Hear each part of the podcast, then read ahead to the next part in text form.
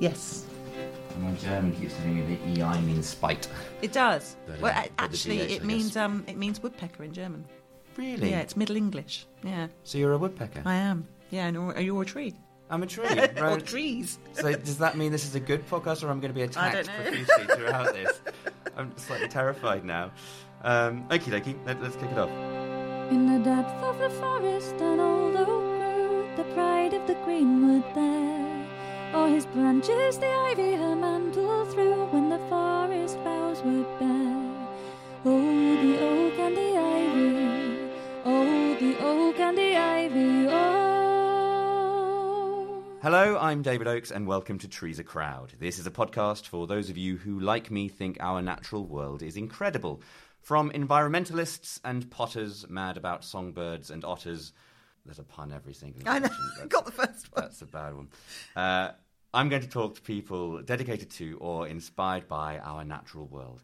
In this episode, I've come to the Midlands, to Grantham, a place best known to me as somewhere where I once drank my body weight in slow gin, but far more importantly, is home to the Woodland Trust and to their CEO, Rebecca Speight. Becky started her career working for the National Trust, initially as the property manager of the traumatisingly beautiful Stourhead estate, before eventually becoming the NT's director for the Midlands. And in 2014, she took over the Woodland Trust, the UK's largest woodland conservation charity. Becky, hello. Hello. welcome to Trees a Crowd. Oh, welcome here, yes, to our fantastic office here in Grantham. It's kind of on an industrial estate, which you wouldn't expect. Well, it's past the bowling alley behind the gym, and then this huge sort of wooden monolith rises up out of Yeah, nowhere. yeah. It's spectacular. It's a gorgeous office. It was built just about kind of six, or seven years ago. Okay. Um, very good architects. I was nothing to do with it, so I can't take any credit, but it's fantastic. And of course, it's got lots of wood in it everywhere. Yeah. Uh, we're, we're in a room named after a tree. I should have it- Hawthorn, Hawthorn. which is just coming into leaf everywhere. You're you noticing it as you drive around? It's just everywhere Yeah, today. I yeah. Of, I've just been out of the country, so coming back, you just everything's in blossom, everything's budding yeah, out. yeah. And it's It's, I mean, this time of year, I mean, the East Midlands, you know, is it has been trashed in many areas as a Mm-hmm. piece of countryside. But I always think this time of year, when you know, well, we've had the blackthorn flowers and now the hawthorn leaves coming out, and you get that kind of green fuzz along the hedges, and even this bit of countryside, which is not fantastic in many ways, just starts to look really good. we're driving Yeah. up the motorway. I mean, I've, I've been bad and been in a car all morning. Yeah. Um, you do start looking out the the, the, the, the hedgerows on the sides Yeah. and the trees and the fields, and you start to get a feeling that this. That there is there is a definite diversity sort of going on, and I was wondering whether or not the Woodland Trust was actively trying to make the approach to Grantham greener, and more florid than anywhere else deliberately. Oh, it would be fantastic. I mean, we do. We work with the council locally, and we've just done a big piece of work to. There's a fantastic old oak tree in Grantham called the Grantham Oak. Okay. So we've just been working with the council to get that better protected because the- Mark Friss about that one. yeah, it's a wonderful tree actually, and we also kind of try and influence, obviously, sort of new development that goes on to try and make that as green as possible. We're Mm-hmm. not always successful, but we will try hard, and you know, we're an important presence for the town actually, and vice versa. Sure. Obviously, a lot of our employees in this building, in particular, live in Grantham, so that relationship's important. How many people work for the Woodland Trust here? Uh, there's just around about 200 here, Okay. and we have 500 staff in total. So the rest are scattered across the UK. That's substantial. Yeah, I mean, yeah. I've been supporting the Woodland Trust as just a money giving. Thank you very much. My Thank you. pleasure. Thank Love you. every second of it. Oh, well, Um, it really matters, so thank you. But I've been doing it for about two decades now, and I've always just imagined it's you in a hut in a forest. Yeah, well, do you know, for a long time, it wasn't far off that. So the reason we're in Grantham is that the first ever uh, employee of the Woodland Trust came out of, uh, he was a marketing man for John Player Cigarettes in Nottingham, of all things. okay. Um, but he came, he joined our founder, Kenneth Watkins, um, as a marketing person. And this is in the seventies. yeah, this is the early 70s. So, and Kenneth said to him, You need to find us at our first office, and it needs to be cheap. and Grantham was cheaper than Nottingham, so he found somewhere in Grantham, and, and we've been here ever since. And uh, it's it's actually it's a great place for us to be in terms of getting across the UK and getting out. You know, You're right in the heart of the country. Yeah, yeah, yeah. So I mean, it the, works. The only things I knew about Grantham, as my introduction said, was we filmed an episode of Victoria here. Did you?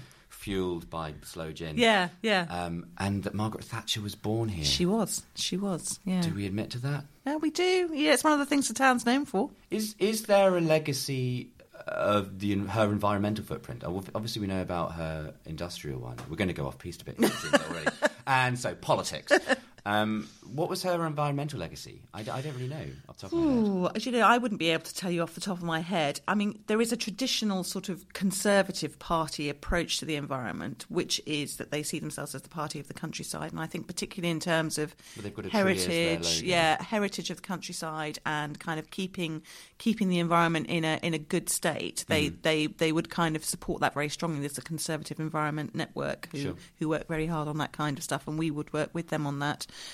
Um, so there is a kind of there's a, there's a long line of kind of looking after the countryside. I think in the Conservative Party and the Labour Party as well. That they tend to kind of go more around kind of you know sort of social justice, access to the countryside, climate change in particular. Obviously, Sure. it's big. So you know we kind of I, I like to think we're a really broad church. You know, trees and woods are a broad church, I- and as long as you love trees and woods, you're part of the gang. I'm so incredibly impressed by how you balance mentioning both the Conservative and the Labour Party. I've been sitting there in the car on the way up, and this will this will probably come out in a couple of months' time. Lis- And Theresa May is still currently in office. yeah. Who knows? Who knows for will how long? Who knows for how long? I know. So I won't push you on which party Yeah. you'd rather be in office to help support the work of the Woodland Trust. Um, before we go into the Woodland Trust, what it is, why it does it, Mm. Yeah. and how brilliant it is at doing it, let's just talk a bit about you, if that's all right. Mm. Um, where are you from originally? Dorset. Oh, okay. Yeah, so I grew up in Dorset. My father still lives down there, Whereabouts? uh, just north of Blandford. Yeah, so the middle. Sure. And I still have a, I have a kind of huge sort of um, affinity to that landscape. Actually, It's stunning. yeah, yeah. Well, and I I grew up around there as well. Did you? Ah. Dad's down in Corfe. Okay, not okay, oh right, Yeah. okay. Yeah, well, I like to feel that if you kind of drop me into a landscape and it was a Dorset landscape and I opened my eyes, I would know it was a Dorset Oh, landscape. definitely. You know, it's Purbeck just and Hardy Country yeah, is just gorgeous. And so, and I had a very, I grew up in a little village, and you know, had a had what I think then was a really normal childhood. But now, when I talk to people, I realise it might not have been. Mm-hmm. But you know, very kind of wild roaming and kind of you know out in the countryside, and we were always either camping or kind of you know fishing or sailing boats or whatever. Sure. There was lots of that going on, and, and I kind of you know I carry that with me. Obviously, that's what I love doing you now as presume well. that's what everybody does. Yeah, yeah. I, I was walking. I can't remember whether it's Pentridge or Trantridge. One of them's the test version of the real version. Let's say Pentridge. I was walking from Martin Down across to Yeah. Pentridge um, about a year and a half ago, Yeah.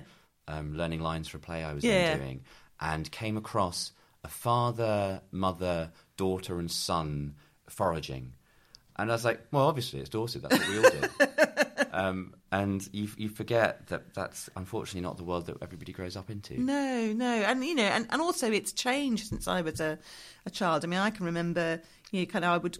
My best friend sort of lived outside the village, so I'd walk up this sort of gentle hill out, out of the village on these sort of big chalk verges, and you would just get these clouds of blue butterflies kind of rising up, and you know, and, and it's the, the village where I grew up is on a, a kind of a Roman crossroads, and so going up all of those kind of they were just kind of rough tracks Yeah. you would just kind of see so much you know wildlife and, and, and, and I just feel that has really changed since I was a kid. There are so many Roman roads around there. Mm. I don't know whether that's why we sort of, growing up in that area, take in the beauty so much because you don't need to turn the car quite so often. Yeah. You can actually look out the window without the worry of actually bumping into someone coming around the other side of the corner. Yeah, yeah. You say that you think it's changed. What do you think has changed it? Just I- time? Just. Yeah, I think, I mean, Uh, certainly when I was growing up, the, the number of things have happened. So one is kind of social change. Mm-hmm. So, you know, when I was growing up, there were um, lots of the, the older lads in the village worked on farms. And mm-hmm. so, you know, there was a sense in which farming was really bound into the village's life. And there were, there were farms, at, there was one farm right in the centre of the village.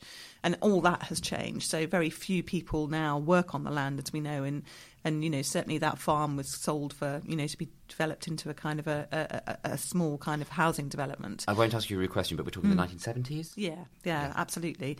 Um, and and so the, there's been obviously social change. So I think a lot of people now who live in villages are less connected to the, to the land. And then you know obviously there's been huge environmental change because as farming has intensified and become kind of more of an industrial kind of approach, the landscape has changed. So you've lost hedgerows, you've lost a lot of woods, Yeah. um, and you've lost that sense of kind of connectivity for wildlife. Often, I think, from a landscape. So, I, I think it's it's one of those things where I think you know you, you will you can drive into the countryside today or go into the countryside and think, well, this all looks very green and all looks very good, and but of course, what you're often looking at is for wildlife, it's pretty much a desert, Yeah. you know, and so that that has been a huge shift, I think, and that's ha- and that that's happened really in the last. I feel like I feel very personally, it's happened in my in my lifespan. It's happened in the last fifty years, um, very rapidly, um, and we need to do something about it. So is, I mean, that's obviously where you are now. Mm. What was it that made you come down this path? Then did you did you have the affinity with the countryside? I mean, wh- wh- what happened? You're you're a child in Dorset. Yeah, Where do you go to school? Where do you go to university? What happens? Yeah, so I, um, I, I did have this this affinity, I think, with it, and, and loved kind of that that kind of lifestyle growing up. But then I went I went off and I did um I did an English degree at Durham, and so Lovely got to know got to know got to know the south the northeast rather quite well, and then I and then through by hook or by crook I, I ended up in Scotland. And I ended up actually as a management consultant finally working in London. So I kind of did various Okay. eclectic kind of um, journey. But I'd always had this thing that I thought I wanted to do something that I thought was really worthwhile. So Sure. although management consultancy was fantastic, it was really buzzy. I was working with lots of people my age. You know, it was a, a great time to be in that business. It was this was sort of the nineties. I um I just had this thing that I I needed to do something I felt was really worthwhile. And and for me, kind of growing shareholder value, which is really what you're doing at the end of the day, didn't feel like that was it. Sure. So I decided I would try and um, try out a few things, and I and I went and I did some work with the National Trust at a big estate called Kingston Lacey in Dorset, Oh, I know which Kingston know. Lacey. My stepmother's been making a needlepoint version of it for the last forty years, I think. I mean, it's an amazing place, and I was lucky enough that I, I kind of I just literally phoned up the then estate manager and said, "Look, I've got some time off work. Can I come and help you with something? If, if in exchange you'll show me what your job is like." So we kind of did this swap, and he was an extraordinary ex- just a character. work experience yeah, yeah, he was program. an extraordinary character, and I just kind of loved what I saw of it. And he, I always remember he said to me, we'd had some conversation with a, you know, a, um, a tenant of one of the cottages, and he said to me, you know, I, I go to bed and I think, you know, did I do the right thing? And I thought, actually, I want to go to bed thinking, did I do the? I want my work to matter, Sure. you know, and um, and so uh, I was just lucky enough that um, in that sort of period of time, um, the job at Stourhead came up Sure. and and I was lucky again that I think the man who was to become my boss was ready to take a punt on somebody who knew nothing about land, nothing about you know art history, mm-hmm. but kind of could bring a, a bit of kind of I suppose commercial nous and a sense of wanting to kind of make a difference. And he took me on and and that's what kind of enabled me to transfer into this sector. Sure. Had and you I, heard of Stourhead before? yeah, I'd been as a child. Okay. Yeah, I mean, it's a really you you were so right to say it was traumatizingly beautiful. I mean, it's The it's a- grounds are like nothing else. it's an amazing, amazing place, and um, and I learned so much there. You know, I had to learn really fast, and I learned a lot. Um, and and I think since then I've been on a bit of a trajectory where I've wanted to kind of move more and more to where I feel the real battle lines are and I think the real battle lines are around the environment and are around our countryside and are around nature. Sure. So I, I mean, although there are still battles to be fought around built heritage and history and all that sort of stuff, it's much more protected, I think, than Than the natural than world. the natural world. And so that's that's what's ended up bringing me here, I think. Yeah. Fantastic. So I guess then it's a journey through the National Trust. It's it's Stourhead. It's then you moved up to the Midlands after Yep. that. Yeah, so I came up to the Midlands to look after the portfolio in the East Midlands Mm. for the National Trust and then across the Midlands. Which again was fantastic. So that includes huge bits of the Peak District. It Yeah. includes um, fantastic um, houses like Belton and uh, like Bel- Hardwick Hall. Belton House, I know because they filmed Moondial there. yes, they did. That was a TV show Yeah, which will age me, but it it terrified me. it was it was first time I'd encountered consumption. Yeah. and first time it was it's terrifying. Um, so so many of the children's TV shows of the 1980s were things that scared me. yes. Um, I I think all children's TV shows should be terrifying. Yes, yeah, yeah. I, it's, it's interesting. I remember very clearly a, a TV show which you're probably too young to remember, called uh, I think it was called The Changes, and it was really spooky, and it was about kind of power through um, great big power lines affecting people and how they lived, and it was just it was really scary. Well, that does happen though, doesn't it? there was just this sense. I think I think I think children's TV's become tamer. uh, I, I'm well. I'm talking to a presenter of a Oh, TV yeah, show well, you should- tomorrow, should so I'll. I'll talk to Jess and see what she And says. I, I also remember as a kid growing up in a rural community, going to the, the local primary school, we were so we were shown in the 1970s a truly terrifying film about the dangers of farm life, you know, and, and kind of kids drowning in slurry pits and that kind of thing. And it was very graphic, and we all had huge nightmares after it. I mean, it was terrifying, you know. It's, it's probably the fundamental problem with Netflix and all the streaming things is we get to choose what we watch. Uh, those information TV shows as a child growing up with trauma, like even at university when regular programming run out, you just turn on things which would tell you to be wary of horses in the road at night time, and you're like, no, we're not not told that anymore. We're probably, that's probably why we're making so many mistakes as a, as a modern know. generation. Yeah, yeah. So, so, so much of your life has been working for the National Trust and for the Woodland Trust now, which are two of probably the most important uh, organisations of my childhood. My family rigidly enforced culture, uh, our heritage, Yeah. and the natural world. Whilst you were working with the National Trust, did you have much overlap with the Woodland Trust?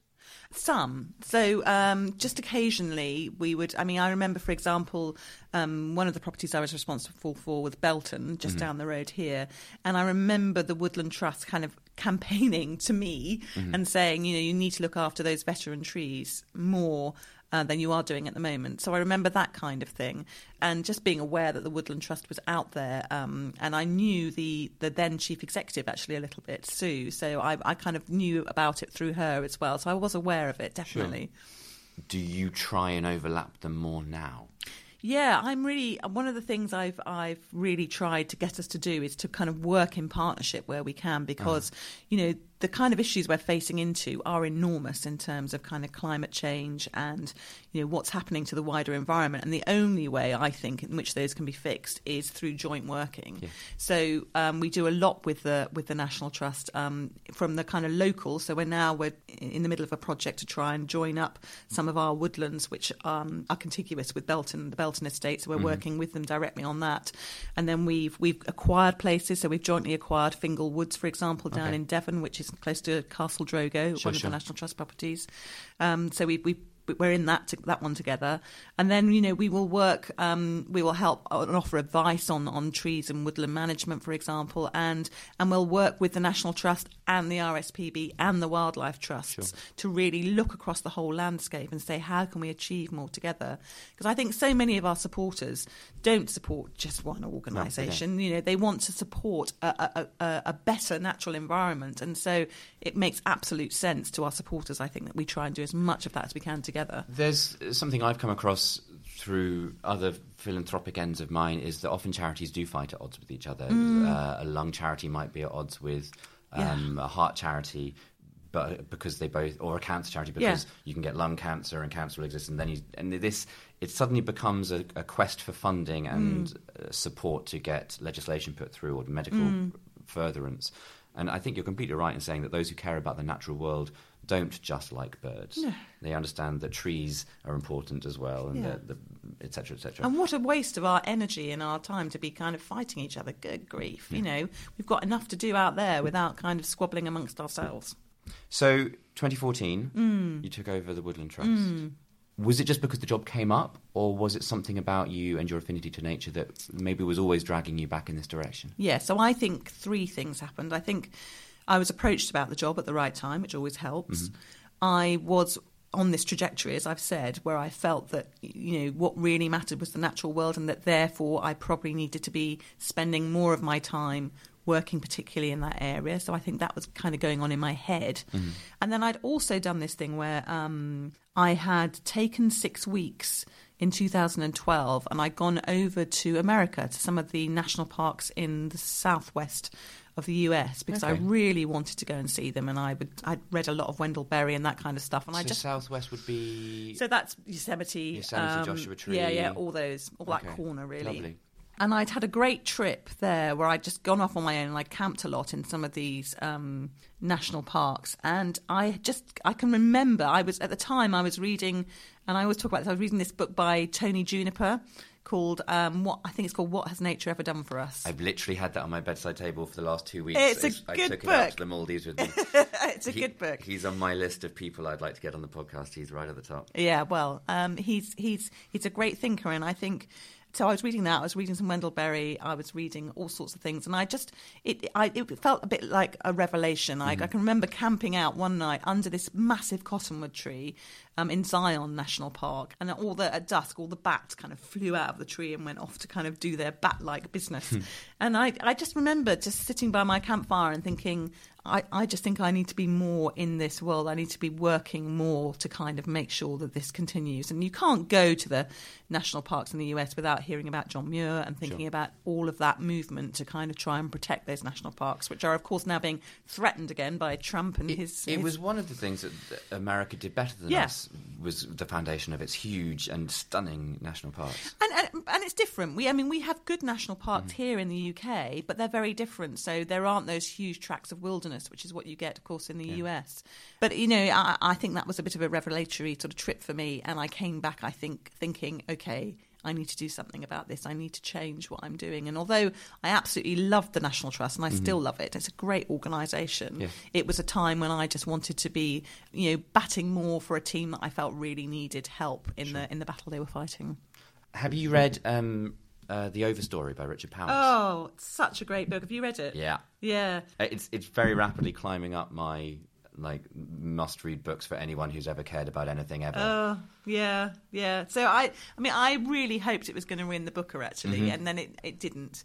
But um, I, I, it's a great book, and I think it really captures the way that that trees, you know, just just play in a different way for different people for different reasons. Yeah. It really captures that well and tells those very kind of um human stories about people's relationships with them. Yeah. So I love it. I, I Those introductory chapters, one Yeah. by one, where you meet the key cast Yes. and all of this, Yeah. and you don't quite know where it's going. It's, Yeah. I've I've never been so excited to start a new chapter as I have with that. Yeah, and there's that. Uh, well, actually, are you still reading it? Have you finished it? Uh, I finished it, but our readers might not. But we Okay, out if it's a Wait, big wait, wait.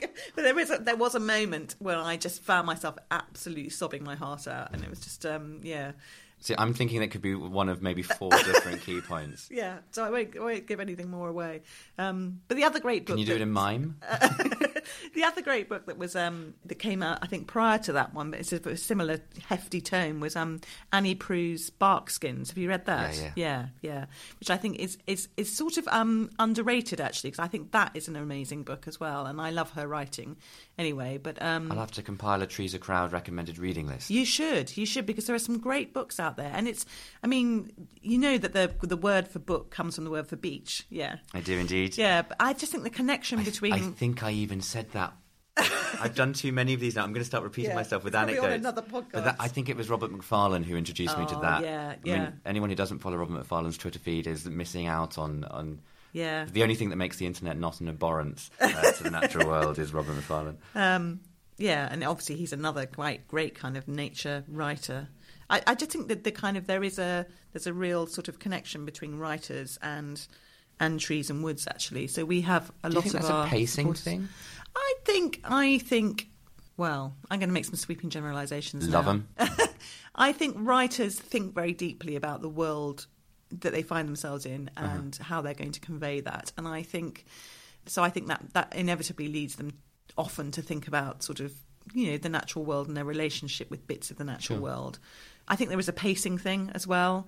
And I guess you know certainly good writers write about stuff that really matters. So Mm-hmm. they you know they often do end up writing about either the natural world or aspects of it. I think. And uh, you know some of our some of our great supporters are, are really good writers, which thrills me. As someone who did an English degree originally, you know I love Join that the club. connection. Like yeah. So many of us are sitting here with English degrees going, what, what should we have done going out and trying no- to be useful in the world. Please forgive us from doing that humanities subject. yeah. So, Um, so, yes, so the Woodland Trust. yes. What are you? Uh, we're a charity set up nearly 50 years ago now, so it'll be our 50th in 2022. Do you have a large initiative with that in mind? We're just starting to cogitate, Okay. yeah, uh, about doing something you know really big that year. But we were set up really by by Kenneth Watkins and some friends of his who lived down in Devon, and were this was 1972, so they were increasingly concerned about what was happening to particularly small native woodlands. Mm-hmm. You know, they could see that there were kind of often conifers had been put in on top to kind of. We were really worried about being short of timber Sure. after the First World War, so start the Forestry Commission, and you know, small ancient woodlands were sometimes being grubbed Is up. that how the Forestry Commission started? Uh, well, it was started immediately after the First World War, yeah, because we were concerned about that we didn't have enough timber. You know, so you know that that that's what drove the whole thing. So it's their centenary this year, actually. I did not know that. That's Um, yeah. fascinating. So many of so many forest links come from from war of sorts. I mean, I'm from the New Forest traditionally, originally, traditionally, Yeah. the tradition of oaks. Um, and again, that's a forest that was built over uh, an incoming uh, armed forces wanting to populate a new country. So Yeah, it's 1066. It's So, you know, 1919, there were huge concerns about things like pit props, that we wouldn't have enough timber to, for pit props and that kind of thing. okay. So, you know, Kenneth and his friends were worried about what was happening to native woodlands, and they could, I think, they could also sense that you know farming was changing. In fact, Kenneth had made um, some of his money from kind of you know big farm machinery, so farming was changing, and and so they started. Uh, they talked to the what was the, the precursor then to the Devon Wildlife Trust about whether they wanted to take on more of these small woodlands Sure. And Devon Wildlife Trust, for various reasons, said it couldn't. And so Kenneth thought, right, we're going to have to do it ourselves. And they started the Woodland Trust, literally from his kitchen table in, in Devon. I hope that, that was Um, an oak tree. or something. Well, I used to think so. Uh, if it was a formica instead of metal thing, you're kind of like, oh no. But he was he was um I never I never met him. Um he sadly died before I arrived here, but um he was um I think he was a great combination of a sort of an idealist. You know, he always thought the Woodland Trust should be UK wide, for example. You know, he always kind of had a big vision for it. But he was also a great pragmatist. Sure. So he liked getting things done. He liked making things happen. He would, you know, stop and see a wood that he thought was under threat and he would get it bought. Sure. You know, so uh, I like to think we kind of carry those two bits in our DNA really still. And now, of course, we're you know we're a UK wide charity. We've got over twenty six thousand hectares of our own kind of estate, which is you know ranges from you know huge tracts of land in Scotland to kind of not quite five trees on a roundabout, but not far off, you know. And you know, and we do three things really, which is we we really um, fight to protect ancient woodland, you know, and that's that's only about two percent of our land cover now in the UK, very fragmented, very broken up by all the changes we've talked about. What would you say the definition of ancient woodland is? So it is woodland that um, you can trace back to the earliest maps. So in England, for example, that's about 1600. If it's a, shown as a wood on a map in 1600 uh, and it's still a wood today, then the chances are that it's always been wooded. Sure. You know, um, and and that means that that kind of ecosystem of that piece of land has always been a woodland ecosystem. It's never been ploughed. It's never been fertilised, and that means that it's it's it's developed over that long period of time. So not or interestingly, the trees might not be that old mm-hmm. because it's been kind of continuously wooded and, and, Used, and coppiced, yeah, absolutely, absolutely. But it's been that intact kind of ecosystem. So that's why it's so important, really.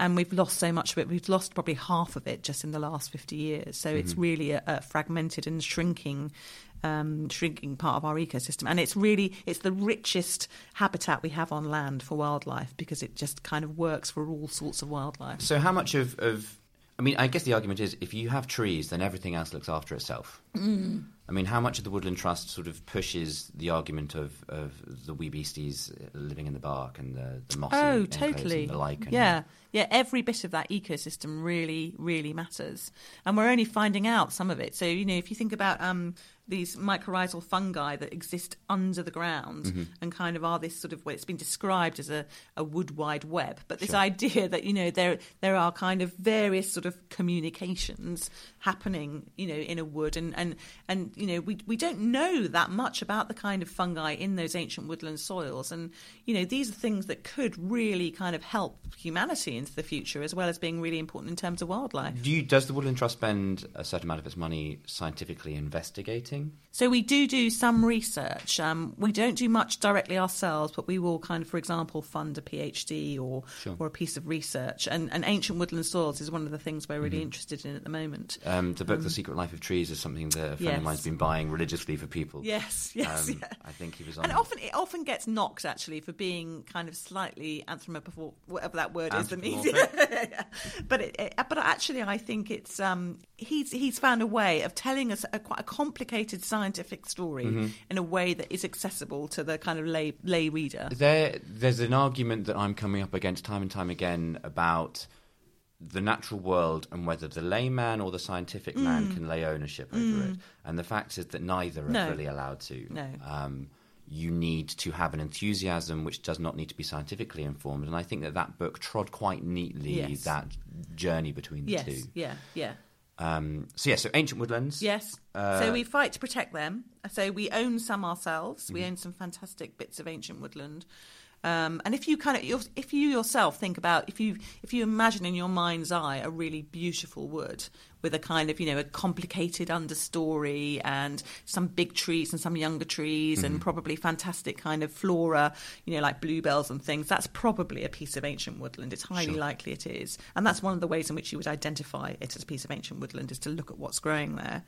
So we do that, and then we also um, uh, would fight kind of planning applications, for example, that threaten ancient woodland. And um, we've just managed to get a change in the English planning system in the last year, which we've been fighting for for years and years and years, to get ancient woodland as protected as our best built heritage. And so that's been an enormous change, which Mm-hmm. I is was tweeting furiously about that I at the time. Thank you, thank you. no, we were just absolutely delighted with that. I mean, it, it doesn't protect it from kind of big infrastructure projects, unfortunately. So you know, things like HS2 are still really threatening it. Mm-hmm. Well, I mean, I guess this is where we sort of lean into the politics Mm. of things. HS2 is, for those who don't know, it's a high-speed rail link that's Mm. trying to reconnect London to the north of the country and Yes. make the country more profitable. Critics of it will suggest that it's just destroying a huge amount of the environment, Mm. and also it will just draw more work down to London, which is the opposite of what it's hoping to do. Also, in terms of building projects, I was talking to the CEO of the Devon Wildlife Trust the other Mm. day, and he was saying Harry Bo- uh, Harry Barton was saying regulations over where you can build new houses, which Mm. are needed, are more piratical than they ever used to Mm. be, I guess. So, uh, how much does the Woodland Trust get involved in trying to quash the ambitions of an economically focused government? uh, I a small question. you. Yes, I would say we're not interested in quashing economic ambition, but we are very interested in seeing that economic ambition delivered in a way that is of benefit for the environment as well. Mm-hmm. So I, I think there are all sorts of big projects going on at the moment. You know, the Oxford Cambridge Arc would be another one where if we have a bit more vision and a bit more determination to do the right thing, we can actually be of benefit to the environment as well as to the economy. Now, sometimes you can't completely get that to work, but I think often you can. And, you know, the way in which we do our housing development, for example, there are lots of opportunities, I think, mm-hmm. now to be doing this the right way. And we, we live on a crowded island. You know, we will always have to make these sorts of compromises. I mean, you know, we talked about the um, the U.S. national parks and how different they are in these huge tracts of wilderness. I mean, we don't have that We've here quite a large country there to play with. Yeah, and, and, and I and so we will always have to have these conversations and make these compromises. But I think we can do better, and that's one of the that's the, one of the things we're absolutely determined to see. So, I mean, you obviously petition the government and Mm. get support from the royal family. You were out with Prince Harry the other day. Do you ever go to the government with a, a solution, a suggestion, a financial implication? Like, you can do this and this is the reward that you would see? Well, I think that's where some of the natural capital type thinking, which is in Tony Juniper's book, has been beneficial actually. So again, there's a kind of a, a slightly nerdy kind of argument that goes on in the I think in the in the kind of environmental sector about is natural capital a good th- thing or a bad thing? You mm-hmm. know, because you know you can end up trying to put a monetary value on something that actually is just intrinsically of value. Yeah. You know, so that's that's where people kind of tend to go into their trenches slightly. But I do think that natural capital thinking has helped us have better conversations with government and with people who are interested in economic development in order to kind of weigh up some of those decisions in a much more holistic way. So it has definitely been a benefit, I have found, in those conversations. One of the things that was fascinating to me is the carbon markets of the world Mm. at the moment, which is a fantastic way to motivate a government to Mm. try and change the world as long as it's a closed circuit and there's not a leak and Yeah. all the CO2 is being supposedly repurposed or recycled Mm. but is actually just being dumped. Yeah, I, I think one of one of the interesting areas that's going to come in more and more to the fore, I think, is is kind of climate change and and biodiversity. So we know we're facing into massive kind of climate change issues at the moment. We also know that we're seeing kind of potentially, you know, a mass extinction event in terms of the biodiversity of our species and and our planet. And I think the thing we've got to do is we've got to combine those two things and Mm-hmm. get the answers right. Because I think there's a danger that we will kind of rush down a solutions to climate change that actually could be negative for biodiversity in some ways. So, you know, we've just got to kind of combine those two things together. So that's the headline. Mm. What What's the content of that article? What are the little things that you think we can definitely do now to try and head towards that grand goal? So I think, for example, um, you could make an argument about farming and, and climate change and say we need to become more efficient. We need to become as efficient as we possibly can, which means kind of bigger field, fields. It probably means animals on concrete feedlots. It means all sorts of stuff. Um, but actually, that does nothing for biodiversity. If anything, it, it, it pushes it in, in the wrong direction. Sure. Um, and equally, I think you could say um, there's an argument where people say we just need to plant more trees. You know that will help us deal with climate change. But actually, if you if what you end up doing is planting, for example, monocultures, mm-hmm. you know, then then that's not going to do anything for biodiversity, and where we'll continue towards our mass extinction event. Sure. And we know that that you know not only do we have to keep the, you know the climate of the planet suitable for human habitation, but we also need biodiversity not just for its intrinsic value, but for our own benefit as well. So we need to find solutions that combine both those things. So does that mean that you don't necessarily um, entirely approve of rewilding and things like that? Uh, no, I'm a massive fan of rewilding. Okay. I think you know, I think it's a solution that can definitely work, and it works really quickly. I think it's one of the things that makes me really optimistic. Actually, at the moment, is how fast you know rewilding can take hold and can benefit you know biodiversity and lock up more carbon into Sure. into kind of um, vegetation and, and, and the ground. But I, I, I don't think it's the only answer. So I think there's, there's a we're always tempted as human beings, I think, to get into this kind of polar argument where you know there's one solution or there's kind of a magic bullet. It's not going to be No. like that. We're going to need to kind of do natural regeneration, which is the kind of rewilding approach, and we're going to need to plant trees. Sure. But let's do it all knowing that it needs to benefit us and to benefit us in terms of carbon, but also in terms of biodiversity because we need both. So what are the current projects that the Woodland Trust is working on? Oh, lots. What, okay, what, are you, what is your what is Yeah. your favourite one? Oh no, Uh, that's not fair. I'll tell you. Who's your favourite child? um, so what are we doing at the moment? So we've just we've just raised the money. Thank you to lots and lots of supporters um, to acquire Ben Shieldaig up in Torridon in Scotland, Okay. which is our first ever mountain, and is uh, really exciting. I mean, it's an absolutely beautiful place. Um, if you've never been, you have to get up there, and it's got some fantastic remnant Caledonian pine on it. So we think it might be almost the most westerly bit of that that exists still. It's very fragmented as a, uh, a habitat.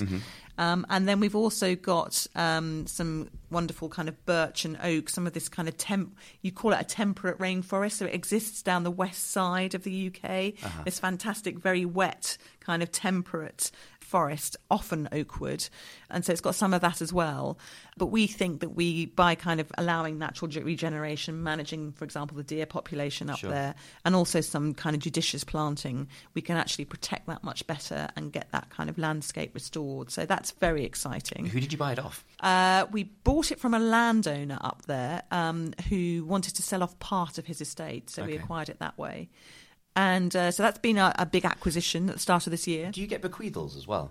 We do, yes, yeah. People do um, uh, very generously leave us sometimes woodland, sometimes land, and also we get left leg- legacies in, in wills, which Sure. are really important in, in order to enable our work as well. So people are fantastic, actually. It was always the thing I loved about Beatrix Potter was she basically went, "Here's the Lake District, here's National Trust, you you can have it all," Yeah. which I thought was incredible. Yeah. Okay, so you've got a bit of Scotland now, Yeah. a mountain. Yeah, which so that's really exciting because we're really interested in that west coast piece of Scotland in particular, and we already own somewhere called Loch Arkaig, which is further down that coast. Um, so it's lovely to have these two big pieces. How much land do you own? Uh, we own just over twenty six thousand hectares, yeah, across the UK. That's quite a lot of land. It is, it is, um, and it's it's fantastic because it means that not only are we an organisation that can talk about woods and trees, but we can also do it ourselves, and I Uh-huh. think that gives huge power to kind of you know our opinion in a way because we're we're trying to practice Sure. what we preach, um, and I think that's that's really important. So that's been a, a, a big exciting thing this year. We're also um, involved in uh, something called the Northern Forest, which is um, an attempt, it's kind of crazily big, to um, plant 50 million trees across York running and- yeah running roughly between liverpool across to hull kind of along that m62 corridor and we just the, the tree cover in that area is about 7% which is really low so Why is it so low? Ah, for various reasons, development, you know, all sorts of kind of reasons have meant that it's got very low in that particular area. Sure. Um, and you know, in England, it's about eleven percent, so it's low for England, and then the European average is about thirty-eight percent, so it's really low. Wow. Um, so we want to kind of help um, not only sort of restore what ancient woodland there is still left, but also um, create more woodland in a kind of mosaic, I suppose, of, of woods and trees across that area. Um, sort of everything from kind of some commercial timber production through to you know schools planting trees and woods in their own backyards. So that's a massive project, and we're doing that with the um, community forest partnership, which exists across that area. And the government has given us £5.7 million seed funding to get that underway. Um, so that's a huge project which we're just getting kind of going Sure. on. And then we're also, um, something else exciting we're doing at the moment is creating a new forest of youth uh, between Nottingham and Derby. Please tell me you're spelling that Y E W hyphen T H. um, which is just going to be fantastic. So it's we're going to work with all the young people in that area who want to be involved to actually design this new forest, Okay. and then and then create it as well. Um, and that's going to be really exciting, I think. And and we have while we've done kind of we've done ad hoc work with young people in the past, lots of schools work, lots of people come out and plant with us. It's the first time we've really engaged in that way with a community and really focused on that generation, I think. And and they're a generation who are, I think, really switched on about climate change. You know, really passionate about wanting to do something um, to to help um, that situation. So it's going to be really interesting. I can't wait to see the current 16 year olds run this world. Um, listening to Greta Thunberg and all of that lot, and the school strikes that just happened. As far as environmentally focused as my school got, I think some fictional characters called the Bumble Snouts who told us about CFCs and the ozone Yeah. layer, and that was about as informed we were at the time. But, um, there's no excuse now to not really try and change things around. No, absolutely. And I think, you know, I often think about my, my nephew. I haven't got kids myself, but I've got a very beloved nephew who's 17. Um, and he's he he knows this is a massive deal and that he's kind of and you know he's got to he and his generation are going to have to kind of um, do something about this and uh, um, I just think you know more power to their elbow and we've just got to help them every step of the way um, because it's a huge deal for the world. I feel like we could keep talking for another half hour or so. so there's there's three things that I ask everyone who comes on to the podcast. Right. So this is like the the hot No pre-warning. question. No pre-warning at all. Um, but you should find it fine. Firstly, uh, if you could go for a walk anywhere in the world right now, where would it be? I think I would be walking somewhere on the west coast of Scotland in one of those temperate temperate rainforests actually. I mean they are glorious, glorious mm-hmm. things.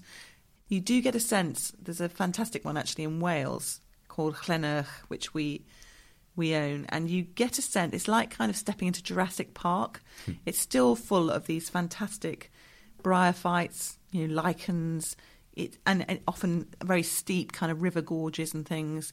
And it is, you really feel like you are kind of touching something a bit primeval. Mm-hmm. It's very exciting. Yeah. There's nothing quite like a big fern and like a huge expanse of moss to make you feel like Yeah. you're sort of treading somewhere you shouldn't be. Yeah, yeah. Very, very special places. And I'd have to be on my own. I insist on being on my own. Oh, I, I completely take it for granted. Everyone gets to go off on this walk on their own, just Okay. to take it all in. It's you and nature, and nobody else Yeah. is there, yeah. Except for the, maybe the presenter of Desert Island Disc offering you a Bible. And I probably actually I'd probably like I'd like to have I would can I embroider you this? I would please do. like to um find a pool in the river deep enough to swim in, and I'd go for a swim as well because I do love swimming in rivers and lakes and things. wild swimming, or I think it's just swimming, isn't it? Come on, it's become. I love the way you know we have to kind of you know package everything and sell it back to ourselves, swimming. don't we? It's Free just diving. swimming. It's just- just, it's a swimming. swim. I watched an amazing um, short documentary. I think it was on Vimeo. I found it Yeah. of a of a man who had decided to wild swim in a certain number of places around the country, and he just the visuals of these beautiful sort of trout laden lakes and sort of coastlines was just It's very special, I think, Mm. you know, to, to, and to swim down the middle of a river that's kind of on its way somewhere, and to feel you're part of that kind of um, that journey. It's very, it's a great thing. I've got an image of the Woodland Trust under your tenure deliberately buying up swathes of forest that have secret little lagoons hidden in the middle of it. Absolutely, Has anyone seen our CEO? or she's gone for a bathe. yes.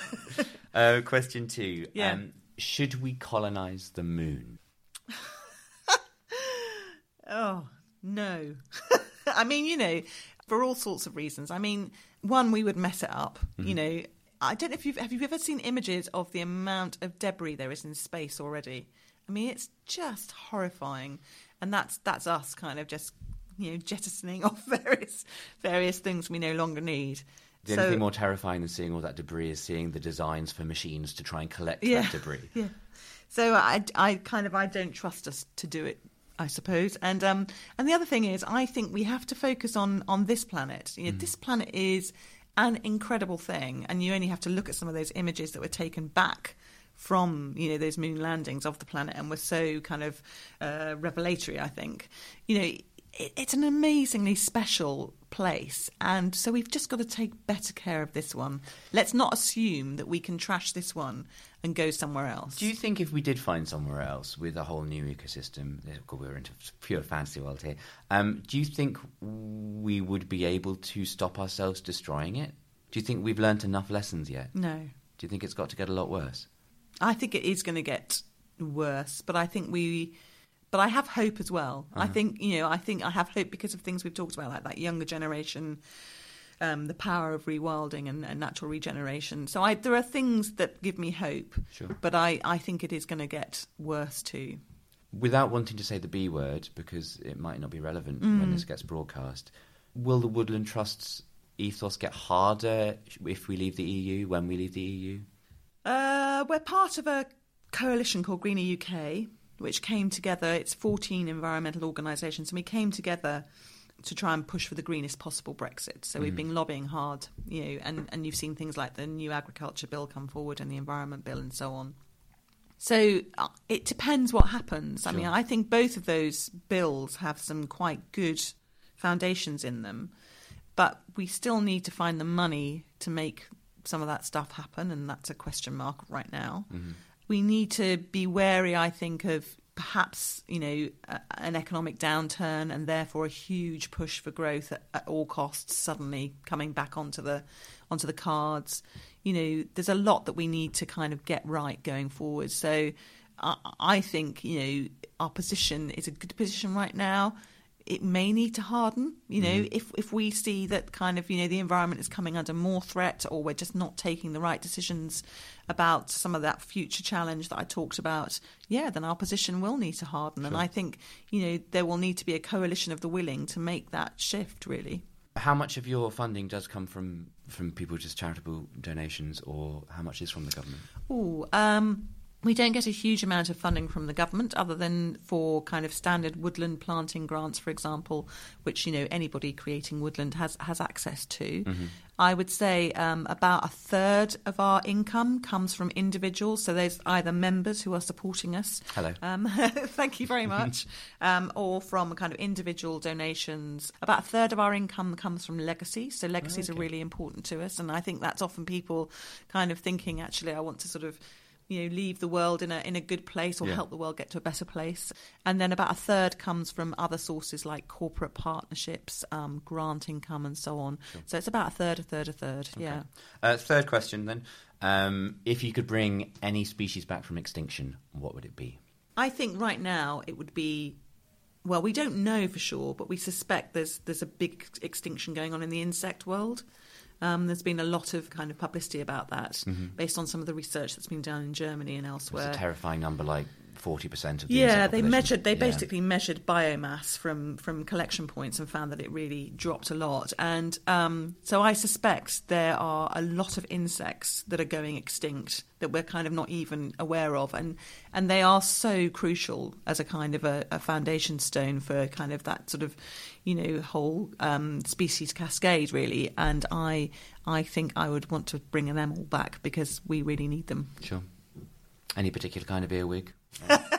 a woodlouse. I'm not enough. I mean, you know, I'm not good enough. I'm ashamed to say I'm not good enough on my insects to be able to name a species. But um, Well, you're more than welcome to join me in, a in Norfolk tomorrow and come and speak to an insect specialist. yes, exactly. You will tell me off.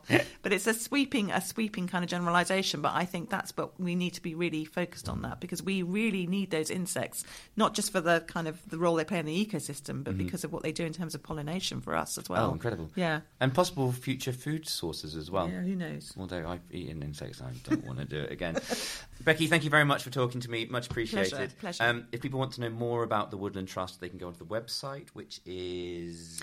www.woodlandtrust.org.uk. And you're on Twitter, you're Yes. on Instagram, and Yes. you personally are on Twitter as Yes, well. Yes, I am as WT Becky. Yep. Wonderful. Great stuff. I hope people will flock to support the Woodland Trust in their coppiced forest sizes. That would be fantastic because it's going to take us all. So that would be fantastic. Brilliant. Thank you very much.